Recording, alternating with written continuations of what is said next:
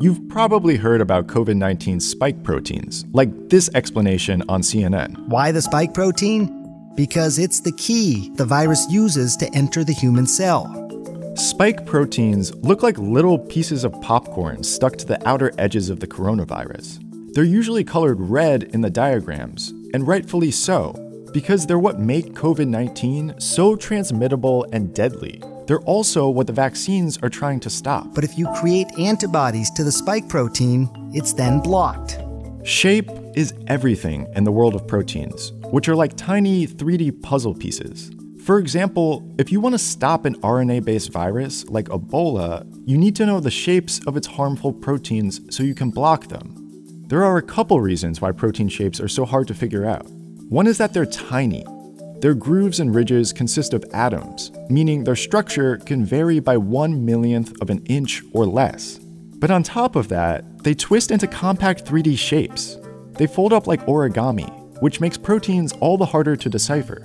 The tools scientists have used to figure out protein shape, things like X-ray crystallography and electron microscopy, are complicated, time-consuming, and often hit or miss. Which is why scientists started asking, is there another way to solve this problem? What if we could do this way faster with the help of AI?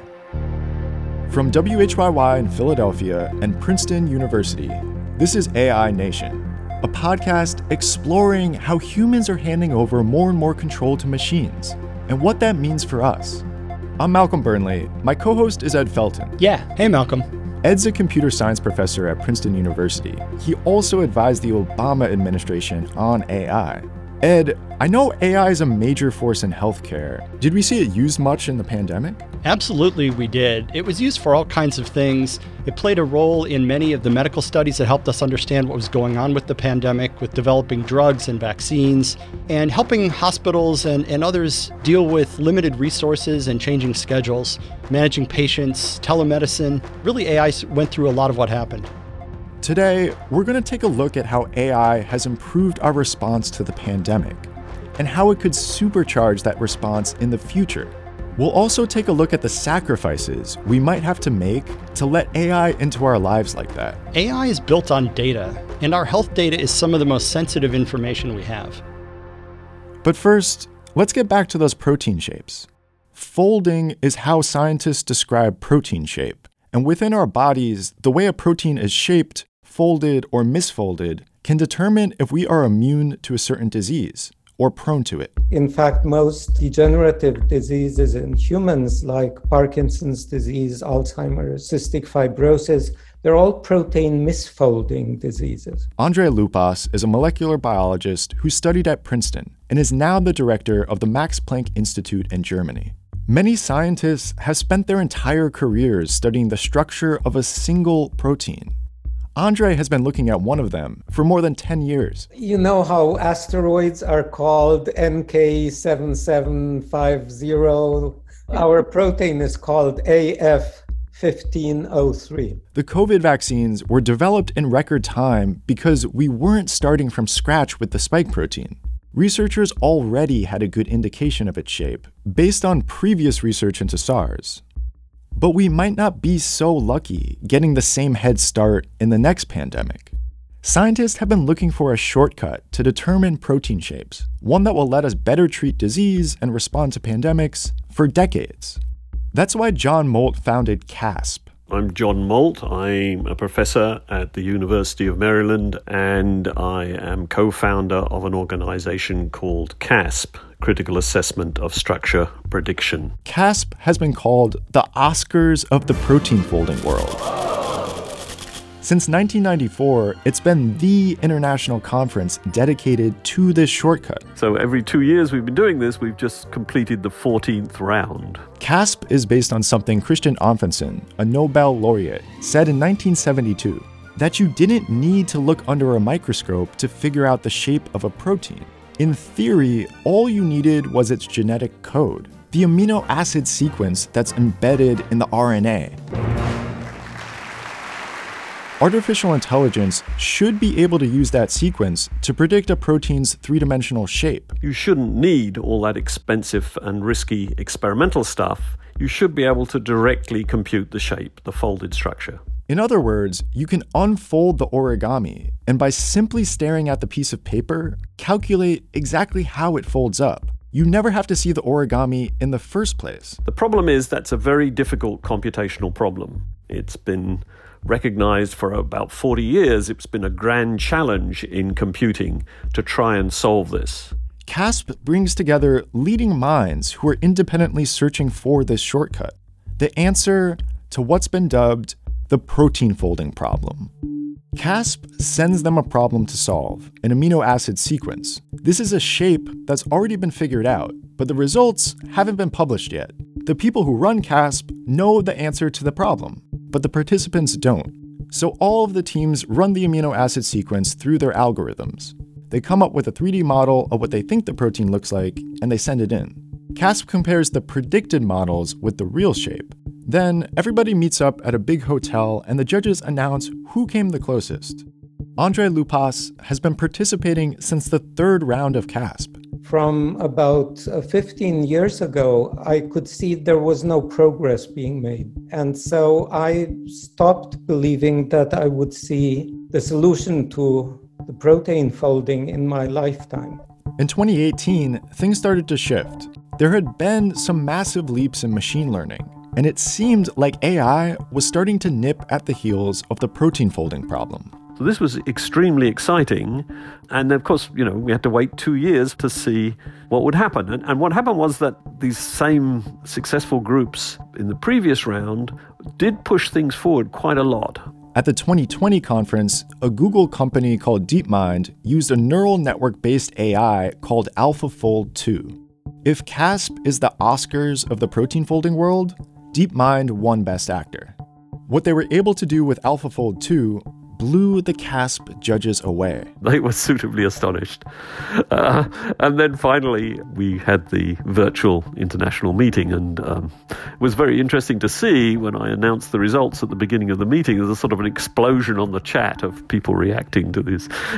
AlphaFold2 could predict protein shapes pretty much as accurately as lab experiments.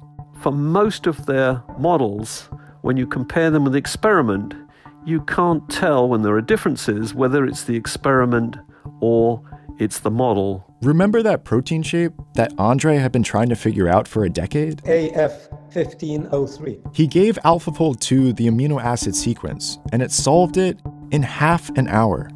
In November, John and the AlphaFold2 team made a stunning announcement.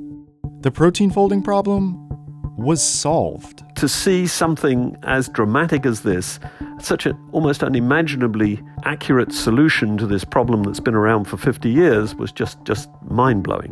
Which brings us back to that spike protein. Imagine if we'd had this AI power at the start of the COVID-19 pandemic. You can imagine in a future pandemic very quickly being able to design proteins that bind to the virus and knock it out as a drug. You can also imagine that these might be adapted to stimulate the immune system more to get a fast response in a vaccine-like situation. Our understanding of proteins is about to change forever. The AI revolution is allowing scientists to dream big in healthcare. It's opened up a future where the next pandemic might not be that big of a deal. Ed, what was your reaction to hearing about AlphaFold2? It was an impressive piece of work. This is one of these things where we expected that AI would do it eventually, but we didn't know when.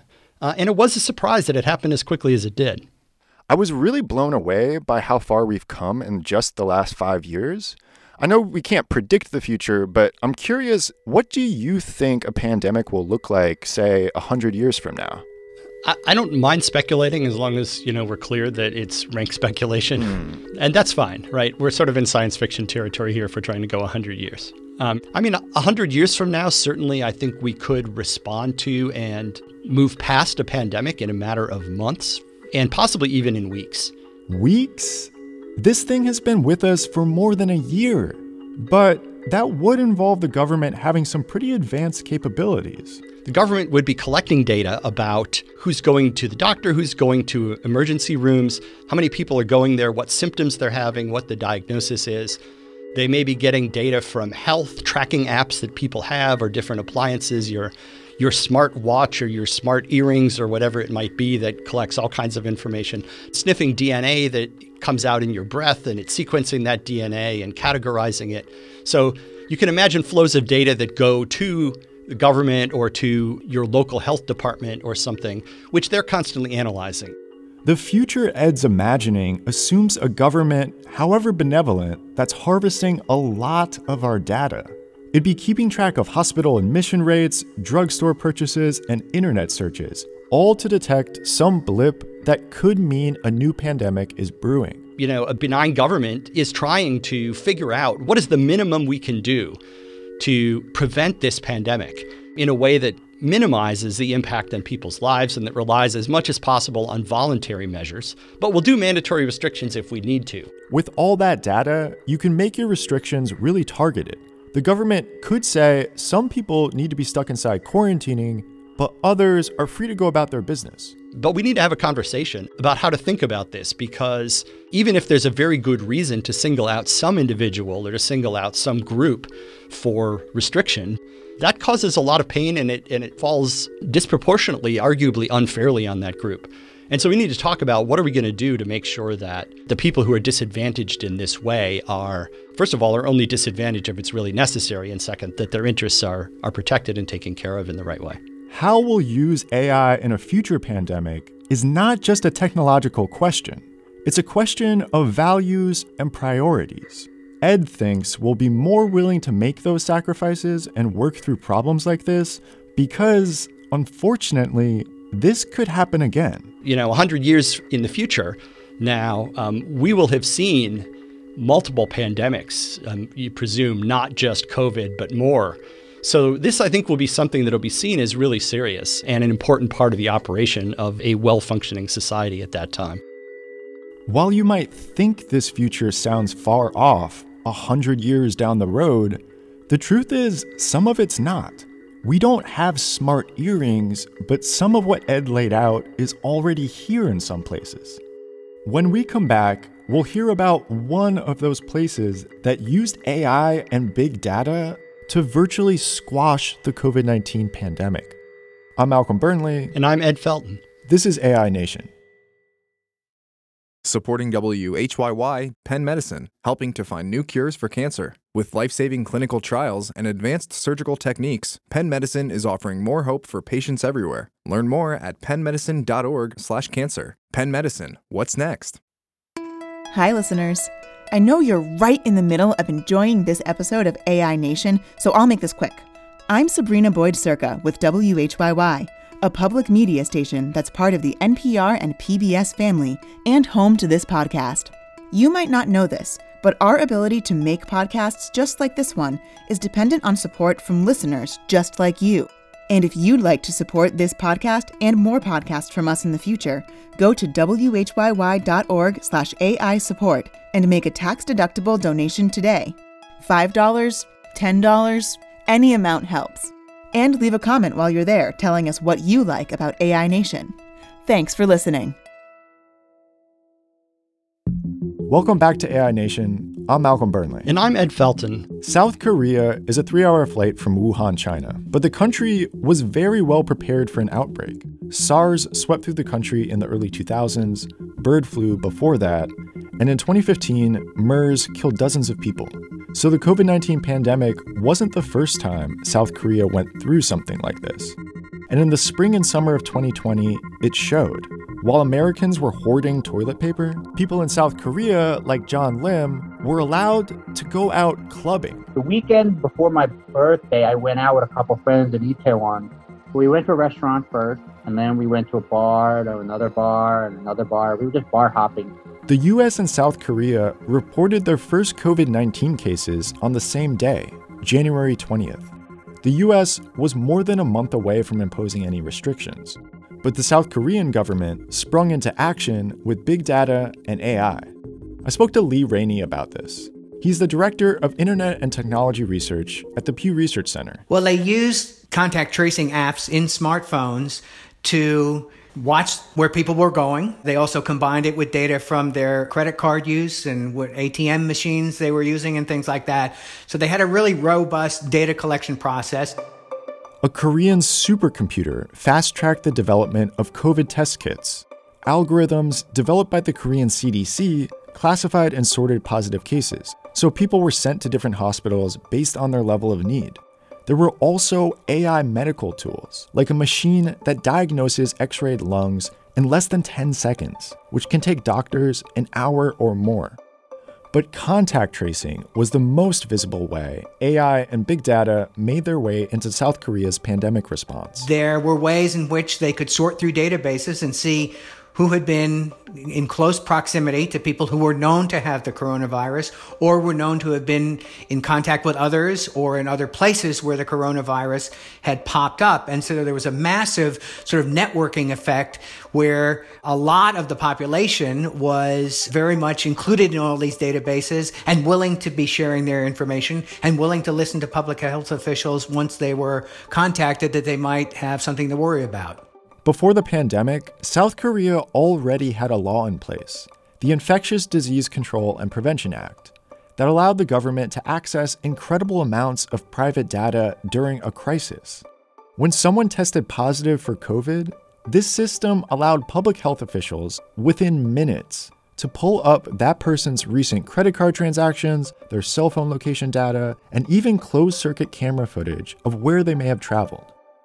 This is a pretty intense response, but what it meant is that South Korea never had to shut down its economy. Business people, including foreigners like John Lim, were able to keep on doing business in the country, along with other things. And then we went to a bar, to another bar, another bar. We were just bar hopping. John is a Korean-American who runs a pet transportation company. At the start of 2020, he was able to make 4 round trips between New Jersey and South Korea. He saw up close the difference in how serious the countries were treating this. So the U.S. has done nothing. Since last year, even like during the pandemic started, everything is closed except Home Depot and Lowe's. I mean, what was that all about? Like, why do you need to go to a Home Depot and Lowe's? People were just hanging out there. John was frustrated with the U.S. response. Compared to Korea, it was like night and day. Over there, he was bombarded with updates about what the government was doing. And he was updating them. In Korea, they announced to everyone that due to the national pandemic, that all your data for the next 30 days will be saved and shared with the National Health Department. The South Korean government already stores mass troves of data about its citizens' activities. To stop fraud and other crimes, the government receives data from cell phone carriers and banks. But during the pandemic, it monitored locations in real time. Anyone picked up through contact tracing or who traveled internationally had to go one step further. As soon as I arrived at the airport, they had stations set up. It was like Koreans versus, foreigners. Irene Yoon is an English teacher in South Korea who returned to the country in April. And they have you download this app on your phone, which you have to, allow permission to always know your location, basically 24/7. She did this before a mandatory 2-week quarantine at a place approved by the government. I have a valid long-term visa, and because of that, I had the option of staying at Airbnb, or if I had a house here, I could stay at my house, or I think even a relative's house. Irene chose the Airbnb. While she was there, she had to update her temperature on the app twice a day and write down any symptoms she was feeling. She also communicated with a public health worker assigned to her case. Violating quarantine had consequences. So several people got caught by turning their phone off or leaving their phone at home and then walking outside. These kind of stories were all over John Lim's Facebook feed. Normally, if you do it once, they'll give you a fair warning. You do it twice or 3 times, you'll get fined $10,000, I think it is. If your phone left the quarantine location, you'd immediately get a call. But you'd also get contacted if your phone wasn't moving at all. That happened to someone staying down the hall from Irene at her Airbnb. And I woke up one morning because someone was banging on their door really loudly for over 10 minutes. And I heard him get out his phone and call someone and say this guy's phone is turned off and they're not answering the door. And I guess the person on the other line said, like, call the police. The app also allowed the government to send location-specific text alerts with information about every new positive case in an area. The alerts did not include the name of the person who had the virus, but where they had been in the days before they tested positive. John found out from these alerts that he might have crossed paths with someone infected that night he went bar hopping. They said, if you were at these bars or these restaurants on this day, please get tested. So I went and got tested. They found him through a credit card receipt. But then they called me about 4 days later and said, you need to come in and get tested again and stay home. I expected Irene and John, two Americans, to say the restrictions were at least a little bit overboard, but they didn't. They thought the government was pretty transparent, and besides, what's digital privacy anyway these days? We already give away so much of our privacy through Facebook and Instagram and our location and all that, so I didn't mind. They saw what the U.S. didn't do and preferred the alternative. There are a bunch of societies that are a lot less focused on privacy and a lot more willing to have surveillance and data capture systems applied to their lives, partly because it makes their life more convenient and partly because they think that this is the way to be a good citizen. That's Lee Rainey of the Pew Research Center again. He says in the U.S., there's much more of a not in my backyard attitude when it comes to government and data. Contact tracing is a perfect example of how complicated this environment is. According to a Pew poll conducted last year, 6 out of 10 Americans believe the government tracking people's locations through their cell phones wouldn't even make a difference in flattening the curve. And Americans were deeply skeptical, both at the level of thinking that a system like that would work and be an effective tool in fighting the coronavirus, but also in just being comfortable with the whole idea that smartphones would become sort of a surveillance tool for the folks who were trying to track the pandemic and its spread. There was some significant variance among different demographics, including young people being more willing to hand over their data than older generations. But the thing that's true across the board with Americans, Lee says, is that we're more willing to support the use of AI when it's out of sight, out of mind. The distinction that we see, and it shows up in a lot of other ways that we ask about privacy issues, is at the population level, Americans are more or less comfortable with data being collected and anonymized and used to understand big phenomenon, whether schools are working or not, how fast a pandemic is spreading or not. Once you get down to the idea of specifically enforcing specific things about specific people, that's when Americans really part company with it. There's kind of an irony here that sometimes it feels like we don't object to being classified, categorized, and surveilled. We just object to finding out about it. That's really interesting to me because I think for a lot of people, that's how government functions in their lives, or that's how they feel about government in general. If they don't know it's working, then they're okay with it. But if it's suddenly knocking at their door, being intrusive, or even just asking someone to do something, people suddenly don't like the government then. Yeah, and here it's really about data collection because, you know, in order to be able to detect a pandemic, possible pandemic really early, the government needs to know what's happening. It needs to be able to separate that very faint signal from all the noise of people showing up in emergency rooms with weird symptoms that happens all the time. And that means they have to have eyes and ears out. The question of how much of that we are willing to accept in exchange for maybe the next pandemic being noticed quicker, getting over more quickly, that's something we have to decide. It's also a choice of priorities, I think, where in a vacuum, people may not want to give up their data for a government pandemic response, but if you told them it will save 1,000 lives, they'd probably be more willing to give that up. They probably would, but it's hard to tell in practice, right? It's hard to tell. We don't always know how much data is being collected or what's being done with it. And of course, we don't really know what would have happened if government had collected less data. The better a system like this is at preventing pandemics, the more it seems like we don't need it. Right. We never know what the alternative could have been. Sure. Right. So we don't know how many lives, say, airplane safety inspections are saving if airplanes don't crash. And we might say, well, you know, I didn't get wet, so therefore I didn't really need an umbrella. But of course, that's not how it works. I do want to spend a minute on some other ways AI was used in the pandemic, because there are cases where AI being a part of healthcare isn't a big, fraught moral issue. And when it comes to the pandemic, we could all use more straightforward good news. For that, I called up Tayeb Wasim. I am the Chief Scientific Officer at Stability AI. Tayeb is a computational biologist with a PhD in immunology, which means that he lives at this intersection of medicine and AI. And he and his colleagues used AI to do some really interesting problem solving at the beginning of the pandemic. Think back to March 2020. There was an overwhelming amount of information out there about the virus. Theories, studies, statistics. I know I felt lost. You probably felt it. But imagine being a frontline healthcare worker at that moment. At one point, there were thousands of papers being published a week. And if you're a clinician seeing patients in the hospital, you know, it's your best guess on whether or not you're up to date with the latest literature. It's just coming out way too fast. Medical journals tried to help. They took down their paywalls for COVID-related papers, so there was a lot of information on how to fight the virus. But who had time to sift through it? Tayeb and his colleagues went to work building a platform that could help process this dense universe of medical text.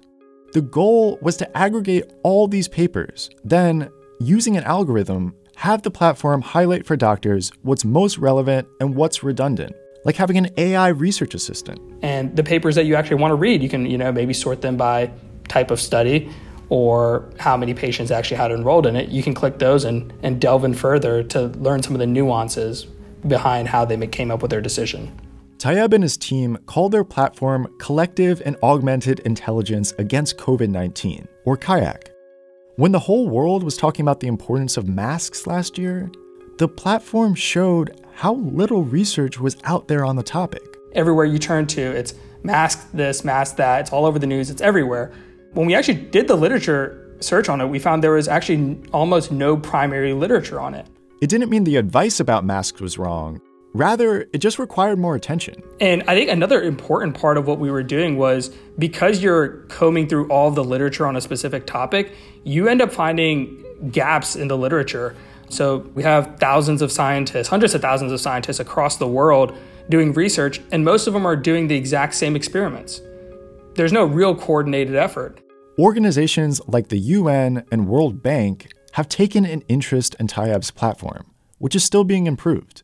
This isn't the same kind of revolution as AlphaFold, but it has the power to help us with information, so medical professionals can make better choices. It's not going to make us better, more moral people, or make us better at agreeing with each other about what we should do, but it can certainly give us better data so that as we have the difficult conversations about what we should do, we understand what we're trading off and we understand really what our options are and have a better understanding of what happens if we choose A versus B. We're not going to get to the point where scientists can just all retire and AI is going to decide or figure out everything. But the idea of AI as being an indispensable part of the toolkit of science, I think, is definitely something that's out there and growing. Slowly, we're getting closer to that future, when maybe a pandemic will be a lot less painful. A lot of things we'll be able to do more efficiently, more comfortably in the future because AI is helping in little ways. It's built into a lot of the things that we use. And so one of the big challenges with AI is how do we make it a tool and how do we harness it so that it's not an exotic technology that we turn to sort of in a lab, but it's just helping to make a lot of everyday things better. On our next episode, when AI puts you behind bars, has it gone too far? We dive into the world of predictive policing. AI Nation is produced by me, Malcolm Burnley, and Alex Stern. My co-host is Ed Felton. We have editing help from Katie Culinary and John Sheehan. You can find AI Nation wherever you get your podcasts. And please don't forget to subscribe and leave us a review. This podcast is a production of WHYY and Princeton University.